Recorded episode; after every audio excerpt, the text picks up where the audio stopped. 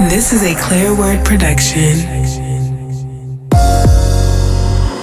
What if all my what ifs came true? Do you believe in fate? Do you ever count your blessings? Can you choose to be happy? Why don't I cry anymore?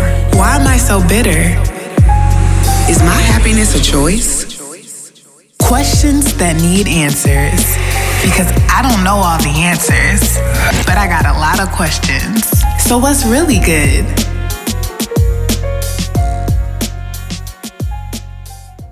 Hello everyone. So I am going to kick off a relationship series in QTNA.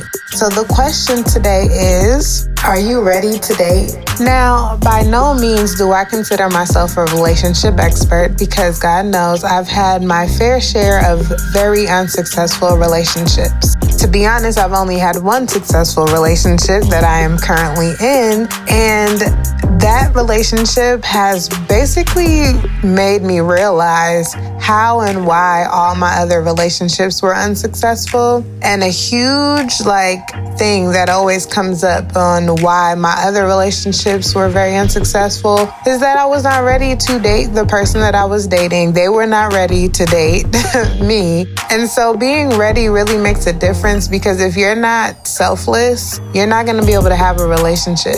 You have to be able to be selfless. You have to be willing to give up things that you would do if you were by yourself.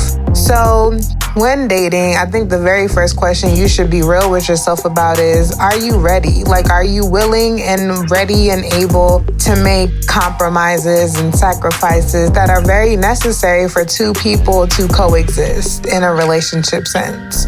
So yeah, I'm not going to be super long. I just wanted to kind of start with that question, get some feedback from you. How do you know when you're ready to date? And why did your relationships go left? Let's talk about it and have a wonderful Friday. Bye.